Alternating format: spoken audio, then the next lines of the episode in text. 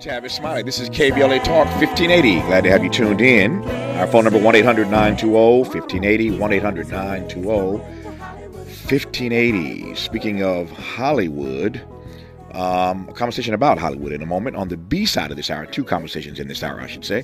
On the B side of this hour, conversation about how to challenge segregation enacted under the color of law. A new book out called Just Action. Just Action. We'll speak with the uh, co author of that book, Leah Rothstein, on the backside of this hour. But speaking of Hollywood, we commenced this hour talking about Hollywood. Uh, for the first time in over 60 years, the union representing Hollywood actors and performers and the union representing writers are both out on strike together, effectively shutting down Hollywood. I'm delighted now to be joined in conversation uh, by award winning writer and producer Anthony Sparks from the Writers Guild of America. Anthony, good to have you back. How are you, sir? I'm doing well. How are you, Tavis? Thank you for having me. If I complained, I'd be an ingrate. I'm doing well, and I'm uh, delighted to have you back, Dr. Sparks, and our friend and sister actress, brilliant actress, Shari Belafonte from SAG AFTRA joins us right now. She's on their national board. Uh, Shari Belafonte, how are you today? I'm good. Thank you so much, Tavis. It's good to have you on and good to hear your voice. Let me just start uh, by saying this uh, publicly. Uh, as you know, uh, I've already expressed this, expressed this to you and to your family, and I, I, I loved your father. Uh, I miss him dearly. I, I, miss our conversations. His his legacy will endure forever. Uh, but I just want to acknowledge once again how much we love and adore your your father. Uh, and uh, you Thank were part you of so you were part of a grand tradition, and uh, just want to just want to acknowledge that before we jump into this conversation.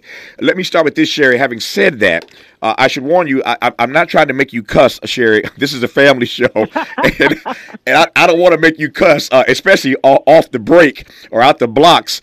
But let me just let me just read what you I'm sure you and uh, and Anthony have already seen.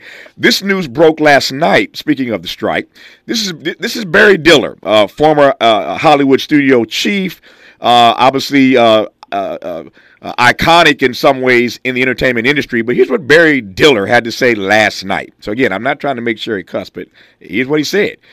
Barry Diller said last night that executives and top paid actors should take a 25% pay cut.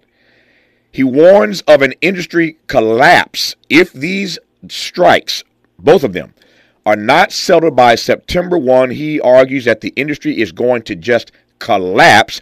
And then he says that fears of AI replacing writers and actors are unfounded.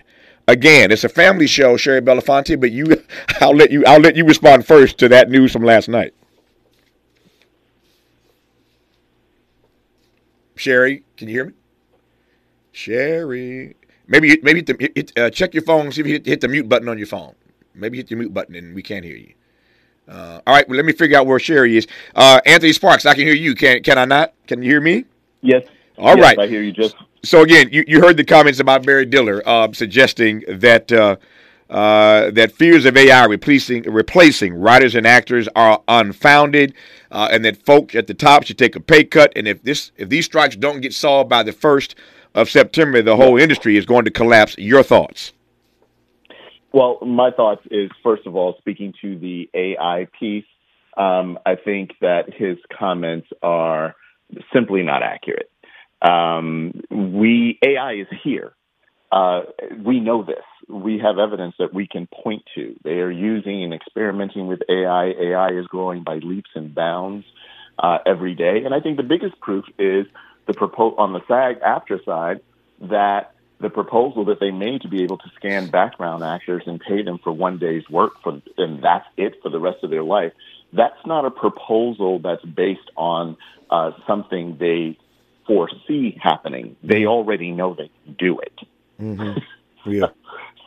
Shari. No, Sherry, Shari, I hear, I hear Shari back. Shari, hold on one second. Finish your point, uh, Anthony. Go ahead. I'm sorry. Yeah. So on the AI piece, uh, I, you know, I, that is uh, a big part. Uh, that part of what he said, I sort of wholly reject.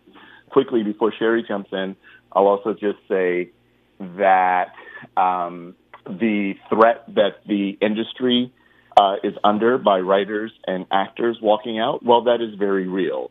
That is the point of a strike, is to be disruptive and to make you realize the value of the people who are doing the disrupting. Yep. Shari, did you hear? Uh, got you got you back online. I'm glad we got you back now. Did uh, did you hear my? Did you hear me? Uh, the Barry Diller comments that I that, that I referenced earlier. Did you hear them? I did hear them, and I had also read them. I'm sorry I didn't hear what Anthony had to say, but uh, in reference to that, I, I was saying to you jokingly, I said I'm going to hit my mute button. I didn't, but the universe did for me. so, that, so that you wouldn't, so that you wouldn't cuss the way I thought you might. exactly. you know, Harry always called me the sailor in the family. Yes, so, yes, yes, yes, so he did. On. Yes, he did. Yeah, uh, I did. You, you know, in reference to that, what's interesting is that while I agree, I concur uh, whole, wholeheartedly that the studios need to put in their 25% the reality is for actors, you know, we have the top 5% that make money. And what's, what's amazing is that I think most audiences think that that works across the board. When in essence, 95% of our people don't make that kind of money in any way, shape, or form. 80% of our, our union, we're 165,000 strong. 80% of them barely make money to pay for health insurance, which is $26,000 a year. Mm-hmm. So really, right out the bat, you know, I think we need to get this misinformed idea that everybody in Hollywood is Brad Pitt or Tom Hanks or you know mm-hmm. Julia Roberts or you know or even Viola Davis. You know, that's just not the case. Mm-hmm. So we're all in this for that fight. And while I agree that the studios should get up off their high horses and pay us, you know, all these actors started, all those Brad Pitts and everybody else started at scale. You know, mm-hmm. they started early, early, and they made their money on their own ability to get an agent that negotiated them, their acting chops brought them to a certain point where they now can, you know, can ask for those kind of dollars. But 90% of us can't ask for those kind of dollars. We're struggling on the scale or even, you know, I'm one of the lucky ones that get scale plus 10. Mm-hmm. It's automatically put in there that my 10% going to my agent, you know, and although I have an agent and a manager, so I'm still taking a piece out of my paycheck to, right.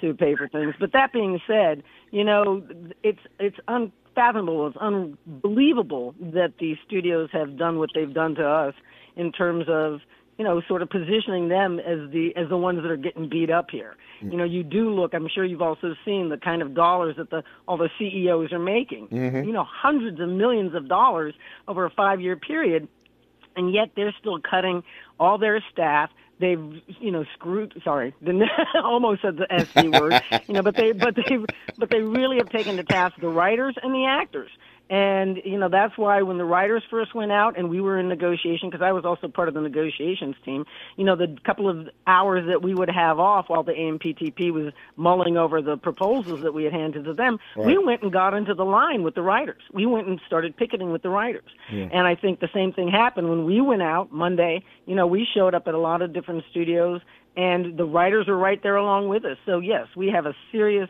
issue here, yeah. both for the writers, but definitely for the Screen Actors Guild as yeah. well. Let me ask you right quick, uh, uh, Anthony, Anthony Sparks, Dr. Anthony Sparks, before I move yeah. forward here and some other things.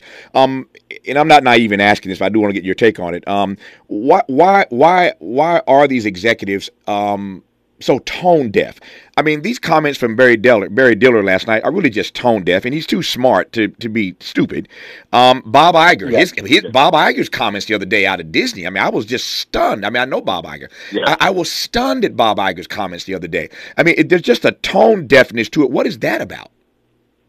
Uh, you know, I, honestly, I believe you know, I'll just be straightforward. I think that the powers that be, the so-called fat cats in our business, have gotten so full that perhaps they can't quite see over their belts now. Mm.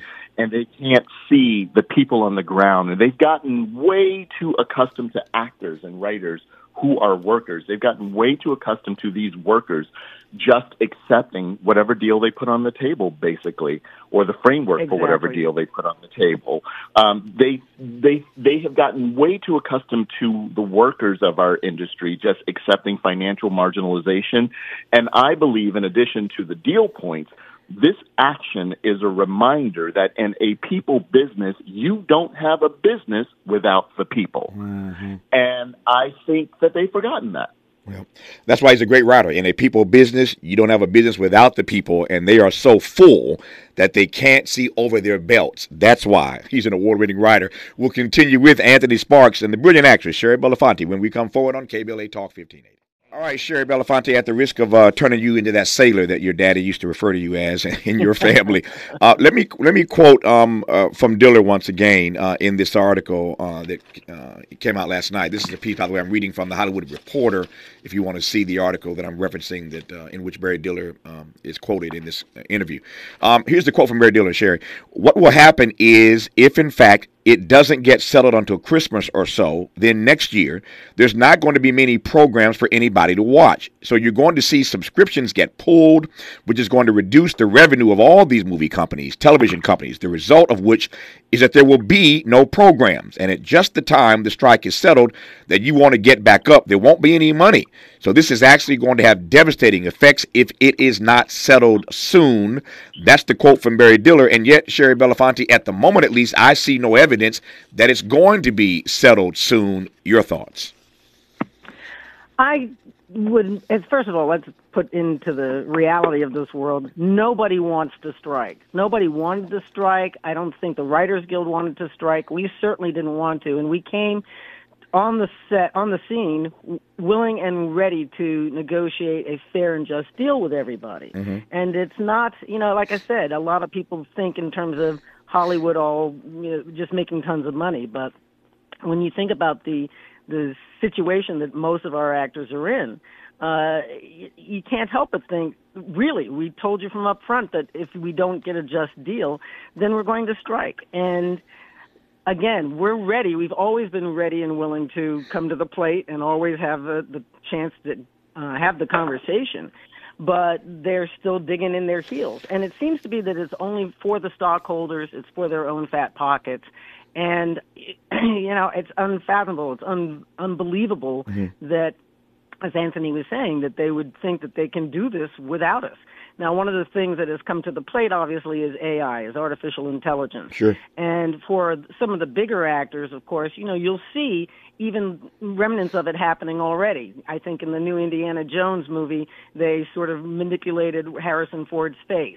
And sometimes in the bigger sports things, you'll see some CGI and some AI things that happen and you know big extravaganza certainly in all the marvel kind of movies that's right. happening but those are things that were part of the creative process now what's happening is the studios are asking to scan our background actors and use them, you know, pay them a half a day or a day's wages at the, t- at the tune of like $187. And then they would own their likeness and their sound, uh, you know, their voice patterns mm-hmm. in perpetuity to use in every movie that they ever want to build. And they never call the actor back in again. Now, they did at one point say, okay, we can change that up a little bit. But the whole point that their mindset was to start out the gate with those kinds of uh, negotiable points, which weren't didn't seem like they were even going to be able to negotiate with us, just puts you in the mindset of what their mindset is about. That we are less than. That we are people. We're a group of people that really just don't need to be paid attention to. We can replace them, and it's just not the case. Yep. Now, a lot of actors, certainly our A-list actors, have come to the plate and they're supporting us in every way, shape, and form. And as you can see by the numbers of the people that are out there walking in front of the studios, everybody is in agreement. You know, when we first approached our membership about going in with a strike authorization, which is unreasonable. I mean, which is unfathomable. We really rarely only do that once negotiations break down. Right. But we were so strong in our convictions on what it was that we needed to accomplish in order to bring ourselves back up just into today's society and our today's numbers. You know, that we went to the to all of our people and said, "What do you think?" We had 98% of our our 180 160,000 people said, "Yeah, please. Yeah. We're struggling here. And a lot of people just don't understand that it's it's really about the actors that just want to put food on the table, want to put a you know roof over their heads, want to take care of their families, just like yeah. every other worker. And every other worker needs to be just as concerned about AI you know, in Taiwan, they've already got newscasters that are AI. They've got all sorts of, you know, mechanics that are taking over flipping hamburgers. So, you know, AI is a real threat, mm. but clearly it's here to stay. So we need to be able to work with it as yep. opposed to just constantly trying to fight against it. Anthony, let me, let me ask you a direct question, if I can. Um, why, to your mind, should everyday people care about this strike. I think I think Shari made a powerful point earlier. Uh, I mean, she laid out the numbers. I mean, you know, the top five percent uh, of A-list actors in this town make make really good money, no question about it. Uh, some twenty million dollars a film and higher. I get that. The audience gets that. But she was really, mm-hmm. you know, uh, really um, uh, uh, powerful in laying out um, that the, the, overwhelming majority of actors, you know, can't make enough money to even pay for their own health insurance. Um, so I think right. that's that's one way in. But you tell me, Anthony Sparks, why everyday people should care about this strike beyond the fact that they won't have first run stuff to look at not too long, not too much uh, further down the road. You know, the entertainment industry in some ways is a very uh, stark example of a business that has a lot of supply but a certain finite amount of demand. Mm-hmm. And so you often see the big companies take extreme advantage of that. The whole point of being a success in this business is that if you are a success in what is a very difficult business, you are supposed to be able to pay your bills. And so what you're seeing is a stark example of what the big companies will do to workers when they think they have the upper hand. Mm-hmm. And I think they should can because of SAG-AFTRA going out on strike and you have all of these recognizable faces now that are walking the picket lines, those recognizable faces are walking the picket line uh, as a proxy for the unrecognizable faces mm. that actually make this industry work. Mm-hmm. So it's tempting for people to be dismissive of who cares about these quote unquote rich people who just want to get richer. That's actually not what the fight is about. The fight is about people who had the nerve uh, to go after what is a very difficult dream to achieve, which is a working career in the entertainment industry. They are workers. And if you become a success and yet success is defined by you not being able to pay your bills, well, if they're going to do that to this industry, where you know does this stop? Mm-hmm. So we are the pointy end, the pointy end of a spear, as they say. Mm-hmm. Um, we happen to be a little bit more visible um, because of the industry, the nature of the industry that we're in. But I think the average worker should be looking at this as this is them now what are they going to do to yeah. me next? So let me just ask you a point blank question, Anthony, and then I'll get Shari's take on this. Uh, got about four and a half minutes left in this conversation, so let me squeeze this in right quick. Um, they've got the money, you don't. Why can't they just starve y'all out? If, if, I mean, if, if, if many of your workers, the Writers Guild, uh, Shari's earlier point about the SAG-AFTRA members, if many of your workers can't even afford to buy health insurance uh, on a, a per annum basis, why can't they just starve y'all out? Is that question to me? First? Anthony, Anthony, you go first. Go first, Anthony. Go. Go. okay. Well, first of all, um, I think the last person you ever want to be in a fight with is someone who's got their back up against the wall, who mm. doesn't have a whole lot to lose. Right. That part. okay. That part, as we say, that part. Yeah, go ahead. okay, that, that, that, that's hood logic 101. Yeah. Okay. okay. And so I believe that they have rubbed and ground actors and writers down into the ground so much that a large number of our unions feel like they have to take this stand because there's there's almost you know they, there's there's they don't have that much anyway. Mm-hmm. And artists are used to stretching a dollar. And I think the, the, the powers that be have sort of forgotten that. Yeah. So, yes, at some point, people have to work and go back to work. But the whole point of this fight is to be able to have something worth fighting for. Yeah. And right now, people have been, have, you know, they're down to the bone anyway.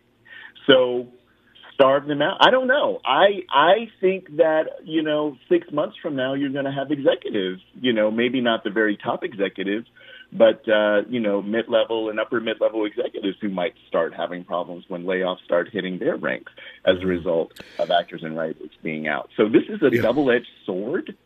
Um, and ultimately, I think the point is to get back to the table uh, in good faith negotiations. So, Shari Belafonte, last last word to you. Um, wh- what does happen to your to, to these everyday people uh, who belong to your union? Who, again, many of them can't make enough money to pay their health insurance. So, I hear Anthony's point. The point of the fight is to have something worth fighting for. I take it. I love it. But what happens to these everyday people who aren't the Tom Cruises uh, and the Denzel Washingtons, the Brad Pitts, those you mentioned earlier, the Julia Roberts? What happens to these everyday people if this thing goes on for an extended period of time, Shari?